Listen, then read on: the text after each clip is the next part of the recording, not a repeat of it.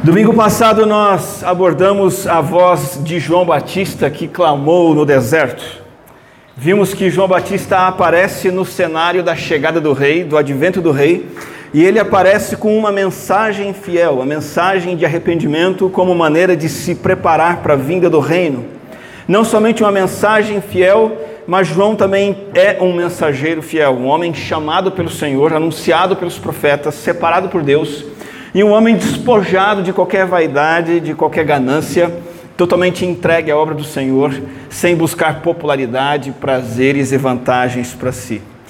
O que vai acontecer a partir de Mateus capítulo 3, versículo 5 é o resultado, ou os resultados e o impacto dessa mensagem.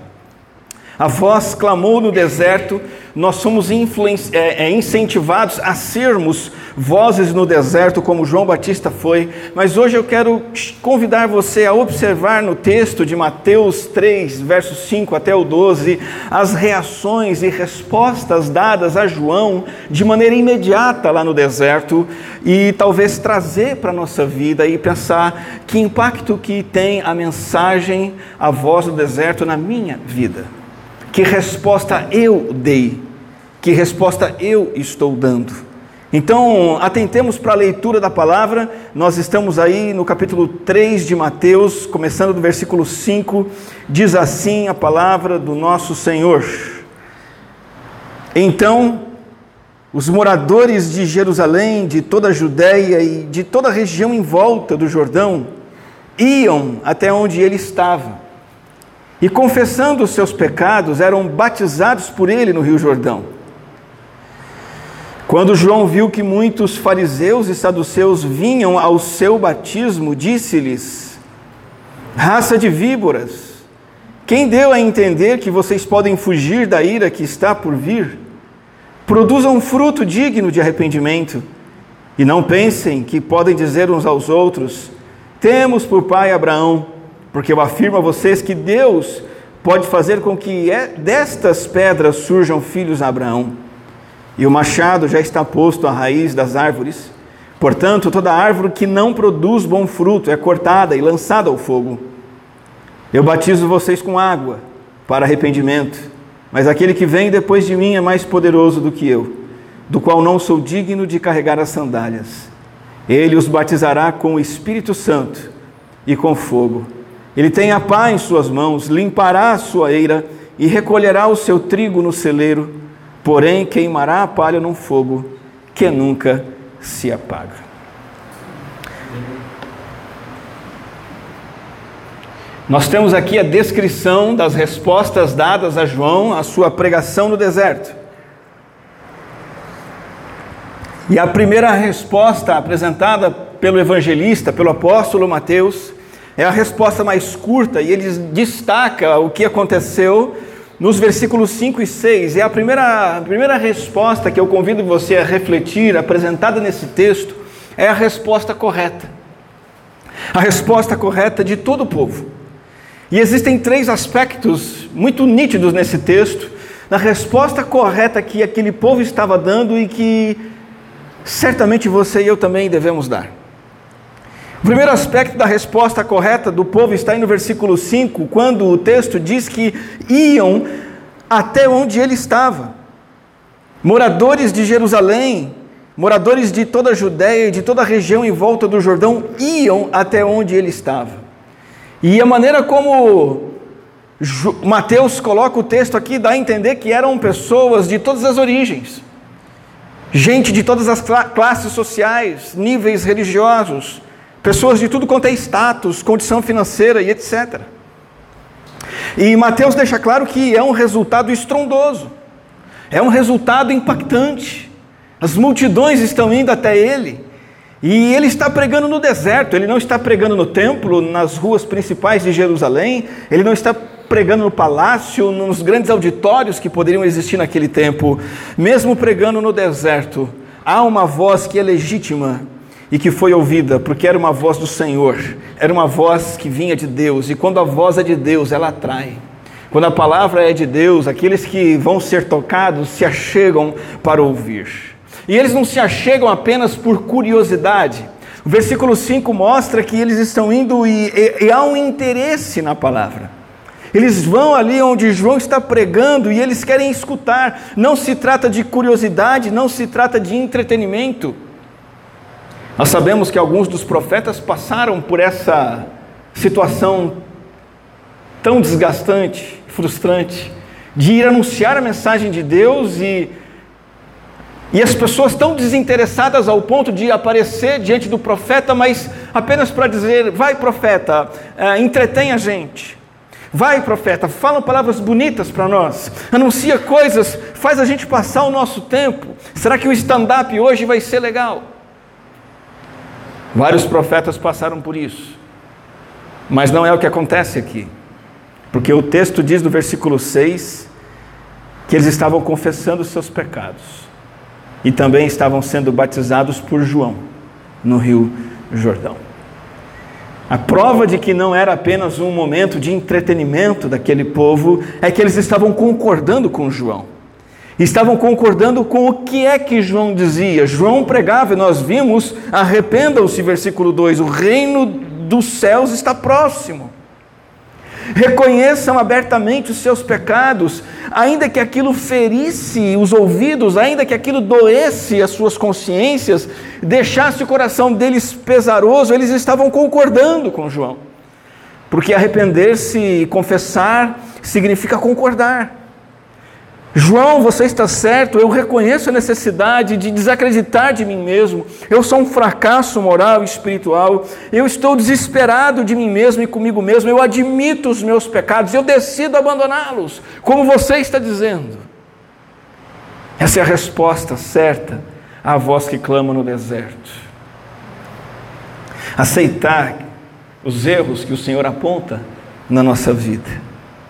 Aceitar a palavra de Deus, quando ela diz que nós estamos nos desviando de um alvo que Deus estabeleceu para nós alcançarmos, e quando eu digo alvo para alcançar, não estou falando de meta de vida, sonho pessoal, a palavra pecado significa, na sua raiz, errar o alvo, no sentido de que Deus estabelece um alvo, um caminho, uma direção, e nós erramos, nós vamos na outra direção.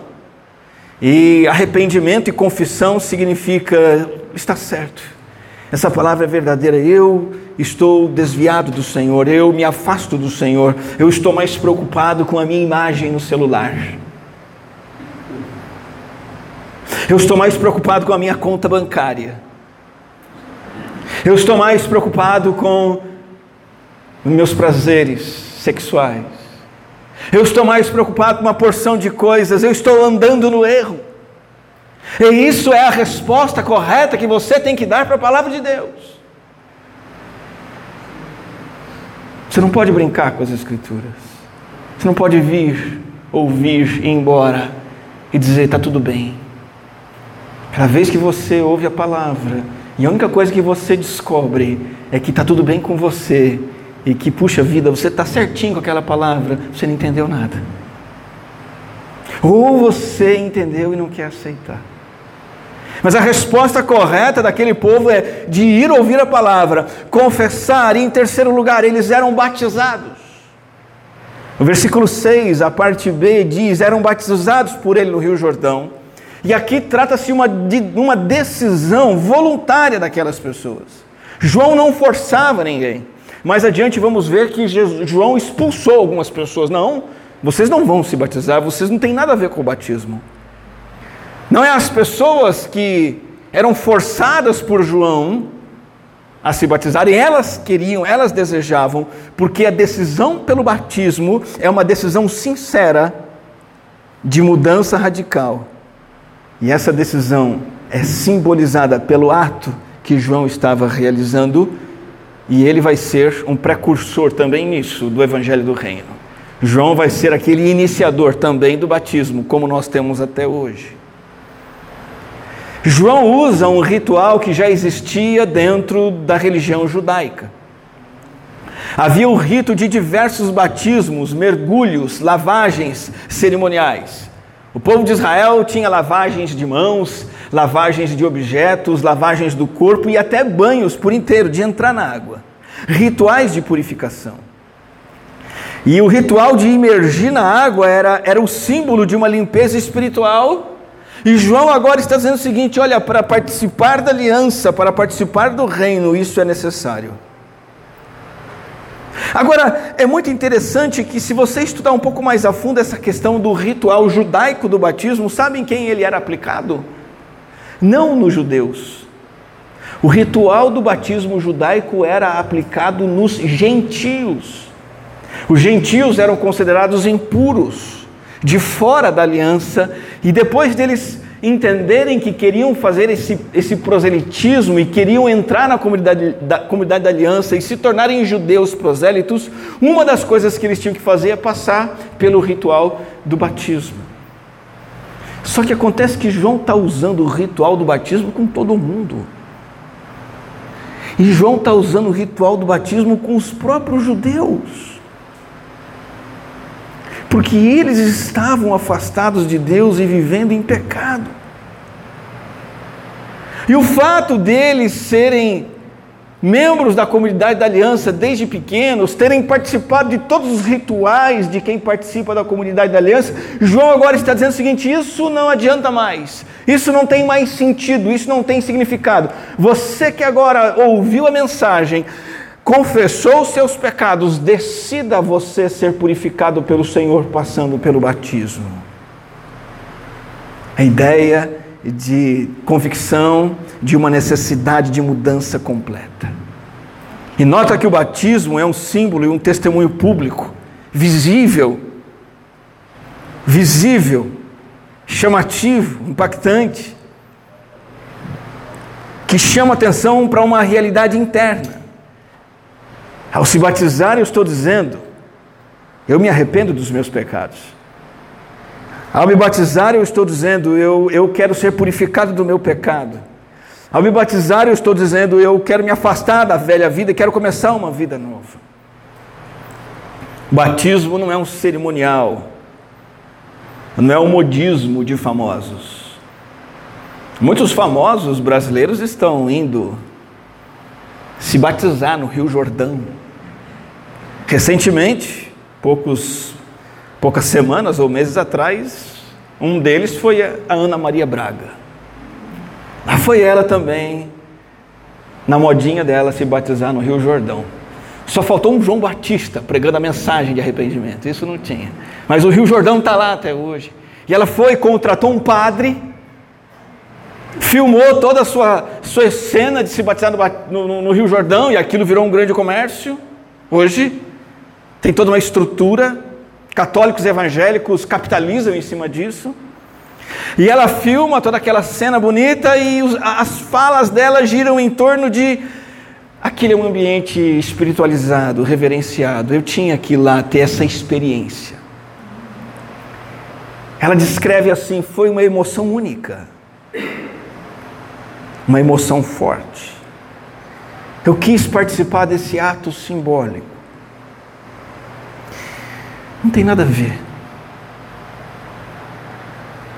batismo não tem poder salvador, nem numa criança, nem num adulto. Quando o reino é anunciado, porque o rei chegou, um novo padrão de batismo e purificação aparece. E você vai perceber que Jesus, ele vai continuar os batismos de João exatamente como João fez. João batizou e Jesus também vai batizar, e assim como Jesus batizou, os seus discípulos vão batizar. E Jesus vai passar essa mensagem para os seus apóstolos, os seus apóstolos vão realizar batismos. E a igreja vai então ser uma comunidade que vai agregando pessoas por meio do batismo, a ponto do batismo entrar na mensagem central da grande comissão do Senhor, quando o Senhor chama o povo dele para a grande obra global, ele inclui na tarefa global o que? O batismo. O que é que Jesus diz na sua grande comissão? Vão, façam discípulos de todas as nações, batizando e ensinando. O batismo simboliza a purificação espiritual pela fé na graça de Deus. O batismo significa o seguinte: aquele cordeiro que era imolado no Antigo Testamento tantas e tantas vezes, aqueles sacrifícios tantas e tantas vezes repetidos na, na lei de Moisés, nos atos no templo, pelos sacerdotes, pelo sumo sacerdote, aquilo foi ampliado, foi consumado, foi completado no Cordeiro de Deus, Jesus Cristo que tira o pecado do mundo. Eu creio que o ato do Cordeiro de Deus que tira o pecado do mundo me purifica do pecado e eu me batizo para dizer que eu creio nisso. Essa é a resposta correta que o povo está dando. Essa é a resposta correta que você e eu devemos dar à voz que clama no deserto. Como é que você aderiu ao Evangelho? Você já aderiu ao Evangelho? Você já disse sim para o Senhor? Mas a questão não é dizer sim. A questão é que sim você disse. Hoje muitas pessoas estão dizendo sim, Jesus, eu quero que o Senhor abençoe a minha vida financeira, estou aqui. Sim, Senhor, eu quero que o Senhor me ajude a ser uma pessoa feliz. Não é esse sim, não é esse a chegar-se. Até se batizam, sim, Senhor, me batizo, eu quero ser abençoado. A adesão verdadeira ao Evangelho de Cristo é: eu estou indo para ouvir a palavra e eu confesso os meus pecados, porque essa é a palavra de Deus para mim. Você é um pecador, confesse seus pecados, seja purificado.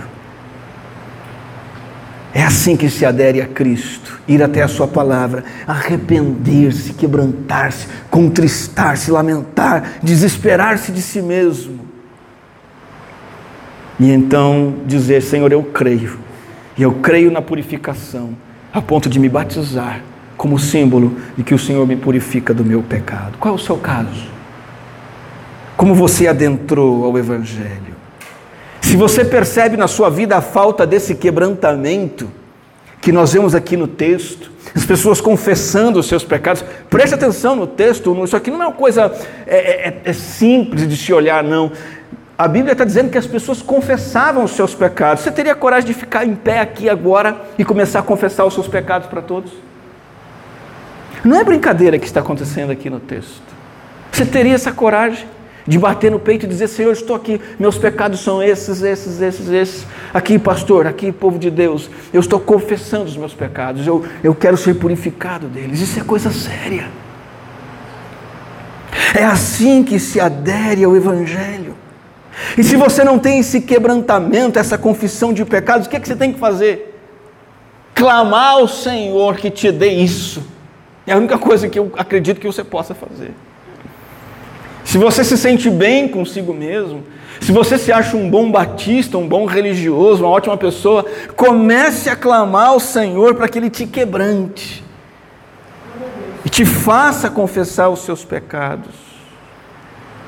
Agora, talvez você esteja hoje aqui e nunca tenha dado esse passo ainda. Deus está te trazendo. Deus está te trazendo. Talvez hoje é o dia de você dizer: Senhor, aqui estou chega. Decreto minha falência pessoal, moral e espiritual. Já decreta a falência toda também, financeira, tudo, familiar. Estou falido, sou um pecador, perdido. Perdoe os meus pecados, me purifique. Agora, mais do que ser experiência pontual na sua vida, isso também é uma rotina não como causa da sua salvação, mas como resultado da sua salvação. De que rotina eu estou falando? A rotina de continuamente ir até a palavra de Deus para ouvi-la, confessar os pecados que você tem cometido, mesmo depois de salvo, e ser purificado deles. E esse é um processo constante, como resultado agora da sua salvação, não mais como causa da sua salvação. E se você já foi à palavra, já confessou seus pecados, já se arrependeu, ponto final, não. Agora esse processo tem que ser um processo contínuo no teu coração. A mesma atitude que esse povo tinha, você tem que ter, de ter fome e sede da palavra de Deus, constantemente ir até ela, ouvi-la, aprender, ler, entender, para que ela confronte, aponte os seus pecados, identifique os seus erros e você possa confessá-los ao Senhor e que o Senhor possa te purificar e de novo e de novo e você vai nesse processo crescente, aperfeiçoando a sua salvação. A primeira resposta que nós encontramos, a voz no deserto, é a resposta correta de ir até a palavra, confessar os pecados e ser batizado. Mas o texto não para aqui. O texto continua e nós temos a, a segunda reação à voz que clama no deserto. A partir do versículo de número 7, nós encontramos a resposta que foi reprovada. Pessoas estavam indo até João Batista no deserto, no local de pregação, um local de proclamação da palavra, estavam indo lá e mesmo assim estavam sendo reprovadas. Eles foram para João e João deu uma dura neles. Eles eram os fariseus e saduceus, diz o versículo 7. Quem eram os fariseus? Os fariseus eram uma facção, um partido religioso na época de Jesus. Dentro do judaísmo havia o farisaísmo. E os fariseus eram ultraconservadores na doutrina fundamentalistas na doutrina, legalistas, mas de uma religiosidade absurdamente hipócrita. Tinha uma coisa que os fariseus eram muito bons, eram em ser atores, representarem um papel de religiosidade, de piedade, mantendo uma vida e um coração cheios de sujeira. Jesus também, uh, João também vê indo até ele saduceus, outro partido religioso, mas um partido religioso com um viés um pouquinho mais politizado. E não ultraconservadores, e não dogmáticos e fundamentalistas, os saduceus, saduceus eram mais liberais.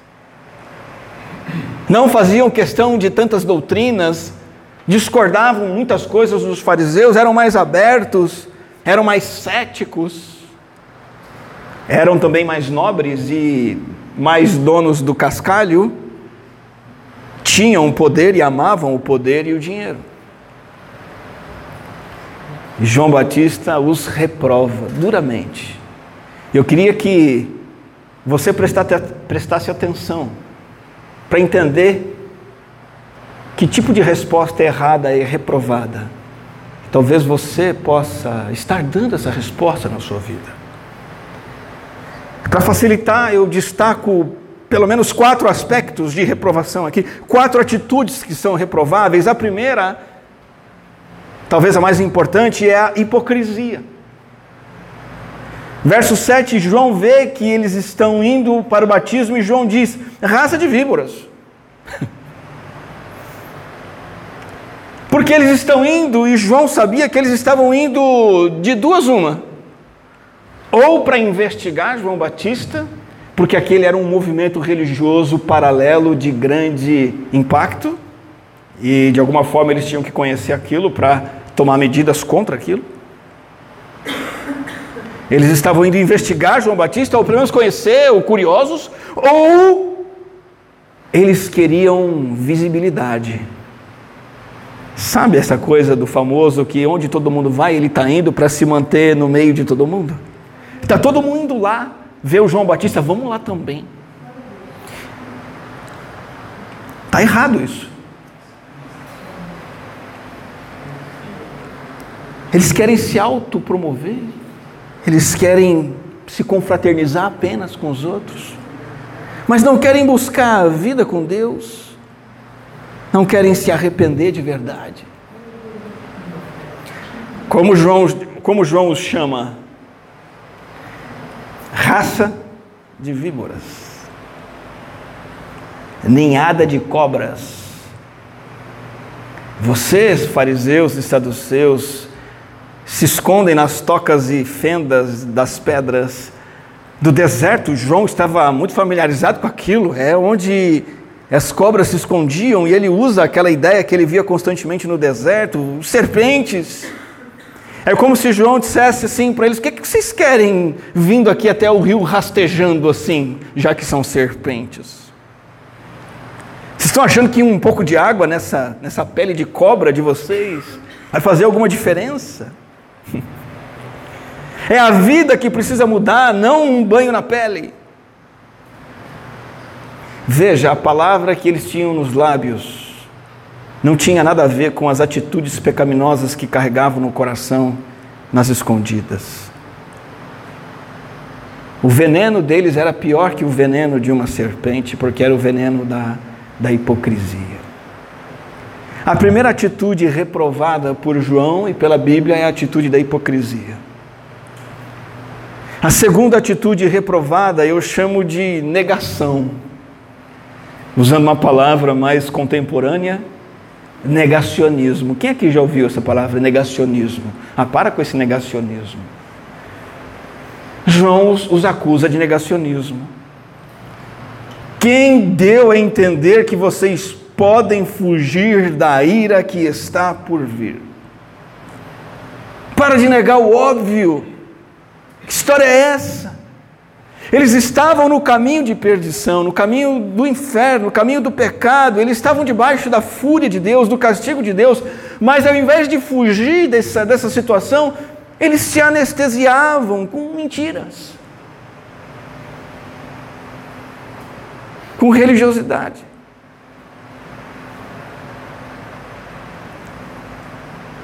Não estavam se desesperando de si mesmos, como fazia o povo que confessava o pecado abertamente, ainda eram orgulhosos.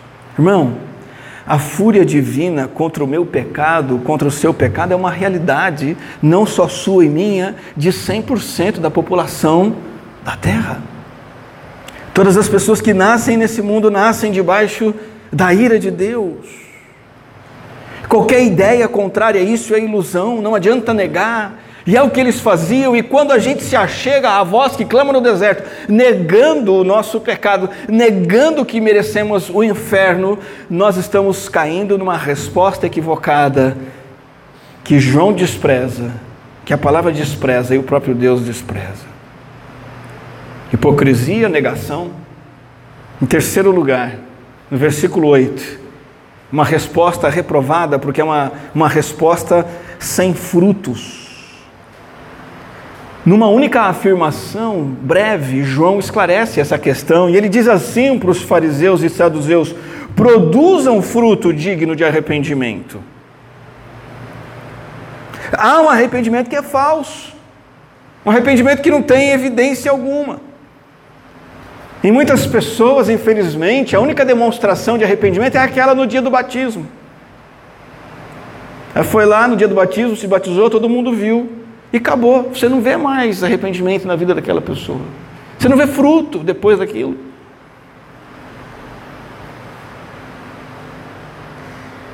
Aqueles religiosos professavam uma coisa com os lábios, mas não mostravam com a vida.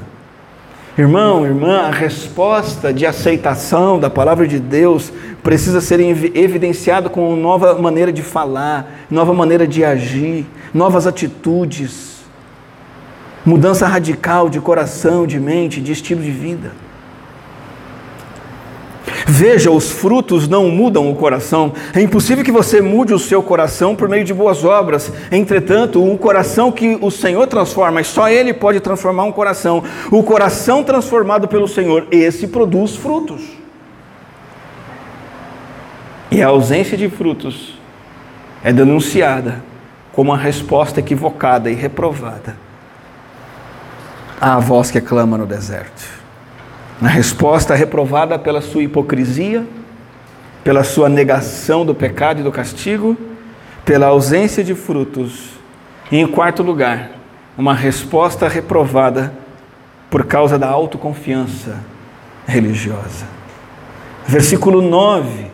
João, a voz poderosa no deserto, diz assim para eles: Olha aqui, ô cobras que vêm se molhar aqui no deserto, no, no, no rio, não pensem que pode dizer uns aos outros: temos por pai Abraão. Porque eu afirmo a vocês que Deus pode fazer com que destas pedras surjam filhos a Abraão. Sabe o que João está fazendo aqui? João está denunciando um pensamento totalmente equivocado da parte deles. Eles achavam que estavam salvos porque corria nas veias deles o sangue de Abraão. Não, Abraão é meu tataravô. Eu sou descendente de Abraão, da tribo de, de Issacar, da tribo de é, Ruben, eu, da, uma das doze tribos. Não, eu pertenço à a, a, a, a, comunidade da aliança porque eu tenho no meu sangue, olha meu RG aqui. Faz exame de DNA, está comprovado. Autoconfiança religiosa. João diz: não tem nada a ver, pessoal. Acabou essa história. Os verdadeiros filhos de Abraão são os que têm a fé de Abraão no coração e não o sangue de Abraão correndo nas veias. Eu vou repetir. Pertence à comunidade da aliança, são filhos de Abraão, não aqueles que têm o sangue de Abraão correndo nas veias. Eu não tenho. Você não tem.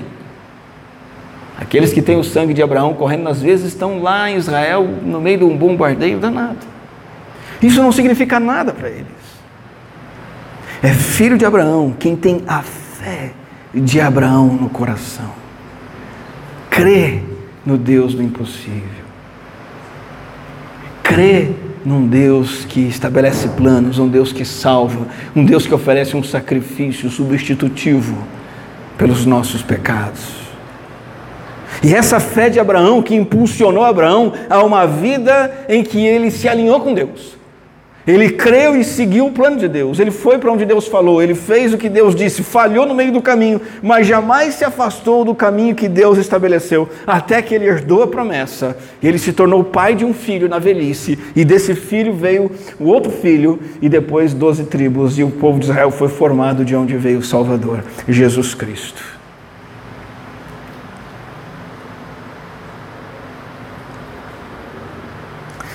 Não adianta confiar que você pertence à igreja. Não adianta você dizer, ah, todo domingo ou quase todo domingo eu vou na igreja. Eu faço minhas orações. Eu tenho uma Bíblia em casa. Eu peço oração para o pastor, eu peço oração para não sei quem. Eu assisto vídeo na internet religioso. Confiar na religião é um fracasso. Essa é uma resposta reprovada. Eu sou filho de Abraão. Depois de olharmos as duas respostas, a voz que clama no deserto, a resposta correta do povo que ia, confessava seus pecados, se purificava pelo batismo, e observar a resposta reprovada dos religiosos, que era uma resposta de hipocrisia, negação, ausência de frutos, de autoconfiança. O versículo 10 nos traz o resultado para essas pessoas, para todos nós. Ou nós arrependemos, nos arrependemos e confessamos o pecado e, e temos vida, ou não nos arrependemos e morremos. O versículo 10 diz assim: E o machado já está posto à raiz das árvores Portanto, toda árvore que não produz bom fruto é cortada e lançada ao fogo. Simples assim. Há arrependimento? Há fruto de arrependimento? Houve confissão do pecado, mudança de vida, admitiu a condenação, foi transformado, o machado é retirado. Se não houve arrependimento, confissão de pecado, mudança de vida, o machado está lá, está colocado ali. Quando menos espera, o corte vem, a árvore será cortada e virá a condenação e o castigo. E é muito interessante que o texto do versículo 10 deixa muito claro que de que maneira se verifica a resposta correta. De que maneira se verifica a resposta equivocada? O texto diz aqui: a árvore que não produz bom fruto evidencia que é uma pessoa que é como os religiosos, ainda cheio de hipocrisia, negando o seu pecado, o seu castigo, não dando frutos e confiando na religião. Não tem jeito. Você observa qualquer árvore no campo, no terreno, na sua casa, num bosque, num parque, e você percebe como ela está observando o que? A raiz? Não consegue. Observa a seiva bruta, a seiva elaborada. Você observa por dentro, não, você vê o fruto, as folhas.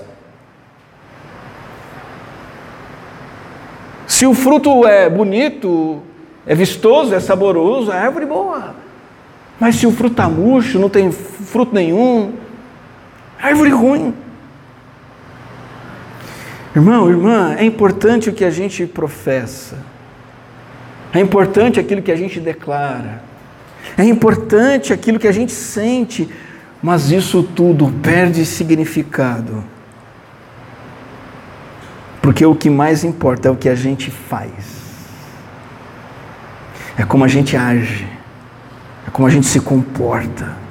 E aqui nós estamos falando de vida no trabalho, vida em casa, vida no ir, no vir, vida com a vizinhança, vida com os irmãos da igreja, comportamento, vida de compromisso com a obra do Senhor. Isso é um fruto. E é isso que é levado em conta para o juízo. ah, mas eu sou salvo pelas obras? Não. Mas a falta de obras ou as más obras evidenciam a falta de conversão.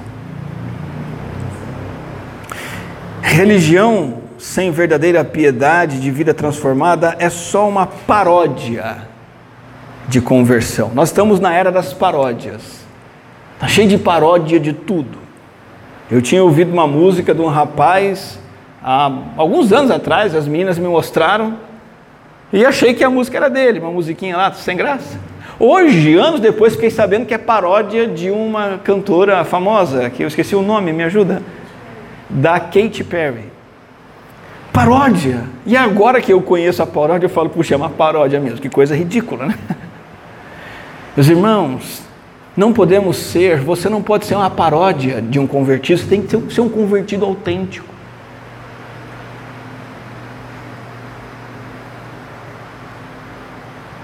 Um convertido autêntico que por si mesmo dá os sinais.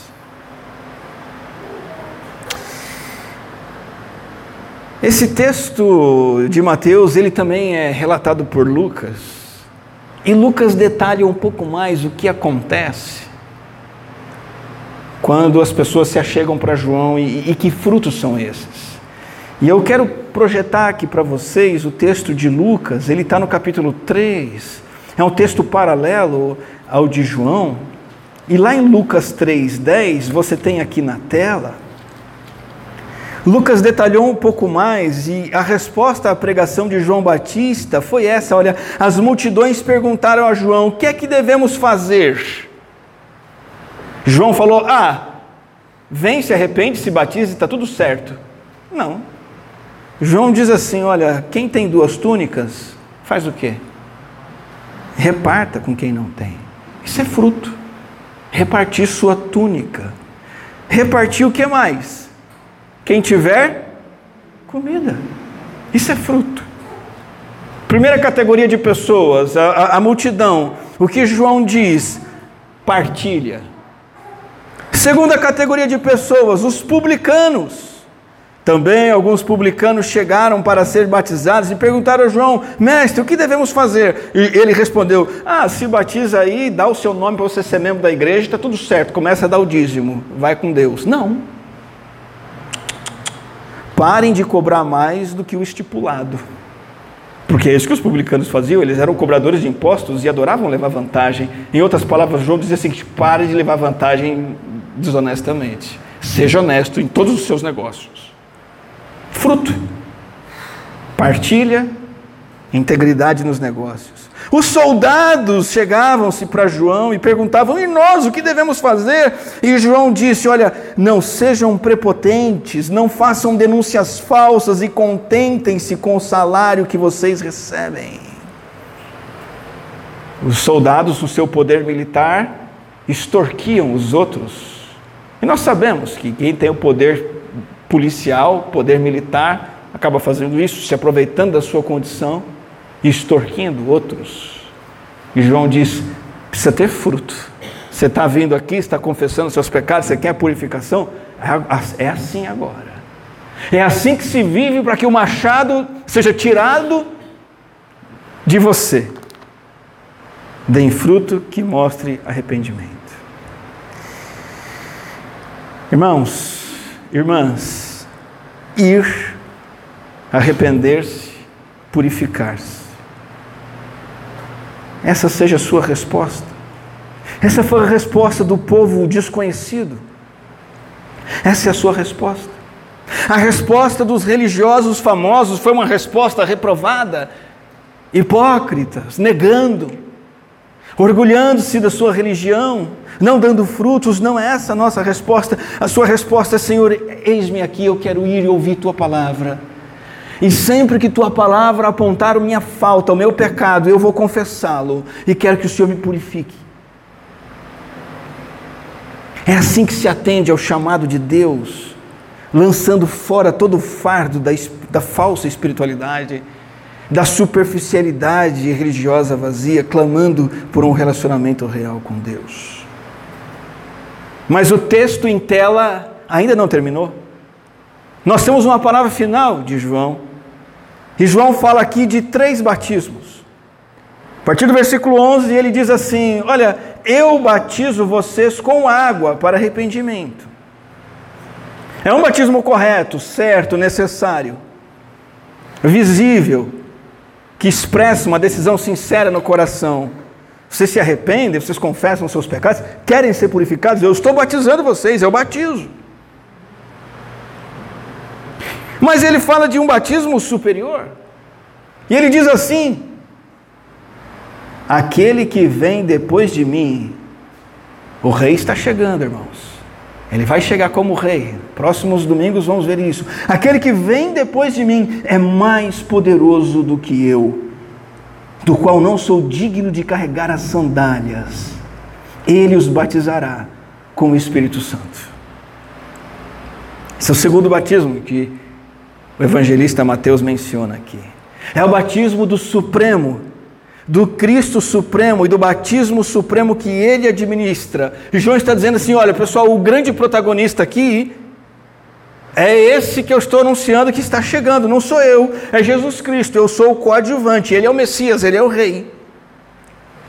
Ele vem e ele vai acender no coração de vocês, inflamar no coração de vocês a vida do reino. Aqueles que se arrependerem, confessarem seus pecados e crerem, vão receber essa obra do Messias. Ele vai operar a transformação de dentro para fora, ou seja, ele vai batizar com o Espírito Santo. E é isso que vai viabilizar que aquele que confessou o seu pecado possa viver a nova vida do reino. Porque sem o Espírito Santo isso é impossível.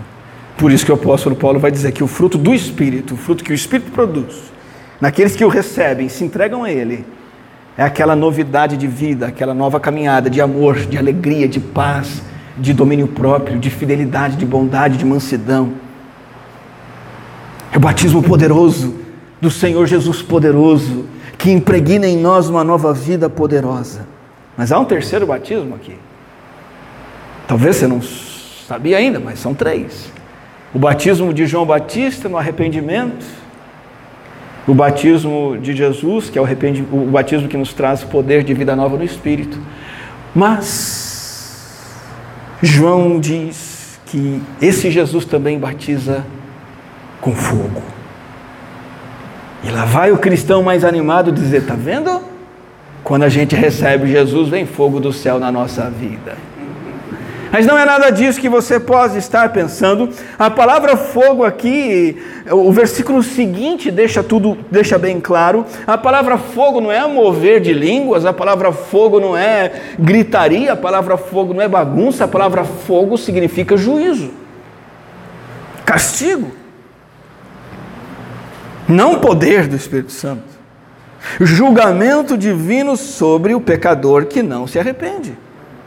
Por isso o versículo 12 diz: Olha, esse Jesus que vem depois de mim tem a pá em suas mãos e limpará sua eira e recolherá o seu trigo no celeiro. Essa é uma linguagem de castigo, de punição. queimará a palha num fogo que nunca se apaga. Você quer esse batismo com fogo? Eu não quero. Muitas pessoas, sem entender a palavra de Deus, pedem esse batismo, batiza com fogo. Batiza... Confundem o fogo que João Batista anuncia com as línguas de fogo que aparecem lá no livro de Atos, não tem nada a ver uma coisa com a outra. Veja que João usa uma linguagem do campo aqui. A pá, não é aquela pá que a gente está acostumado, né, de pedreiro. A pá era uma ferramenta que eles usavam para lançar grãos de trigo no ar. Quem já fez? Alguém já fez isso aqui? Tem gente antiga aqui de Morungaba que eu já falei, ah, eu fazia isso. Pessoal que trabalhava na roça, tinha plantação. Com a pá, joga o trigo para o ar, bem alto. E sabe o que acontece? A palha, que é mais leve, ela voa. Ela separa. O vento leva e o trigo, que é mais pesado, cai de volta. E o trigo é armazenado. E a palha que voa e é levada para lá, ela era separada para ser queimada, porque não presta para nada. O Senhor Jesus Cristo vai separar um dia o trigo da palha. Isso é o batismo com fogo. Ele vai mostrar quem é quem. Ele vai revelar quem você é. Não brinca com isso. E se você for palha, ele vai deixar isso bem claro. E o que está separado para você é o batismo com fogo. O Messias veio a primeira vez, ele trouxe salvação a todos, mas ele voltará a segunda vez como juiz para salvar os que se arrependerem e condenar os que continuarem impenitentes. Portanto, meu amigo, amiga, irmão, irmã, a voz clama no deserto a palavra é anunciada e duas respostas apareceram aqui. A resposta do povo, de ir ouvir, confessar seus pecados e serem purificados. Ou a resposta dos religiosos, de desprezar, disfarçar, negar, não dar frutos, confiar na sua religiosidade. É urgente que você hoje saiba que resposta você deu, que resposta você tem dado. Vamos orar? Aqui estamos, Senhor, diante da tua palavra. Graças te damos pelo modo como teu Espírito mostra a vontade do Senhor aos nossos corações. Senhor, queremos aprender com isso e entender que o que o Senhor espera de nós é esse quebrantamento, de nos achegarmos à tua palavra para sermos por ela confrontados, para sermos pela tua palavra convencidos dos nossos pecados mas convencidos não para a morte, convencidos e confessar não para o fracasso, não para o derrotismo, e sim para a experiência maior da graça do Senhor, de que o Senhor é o Deus que purifica os nossos pecados, que o sangue de Jesus Cristo, teu Filho, nos purifica dos nossos pecados. É assim que queremos ouvir a voz que clamou e clama no deserto. Em nome do teu Filho amado, Jesus. Amém.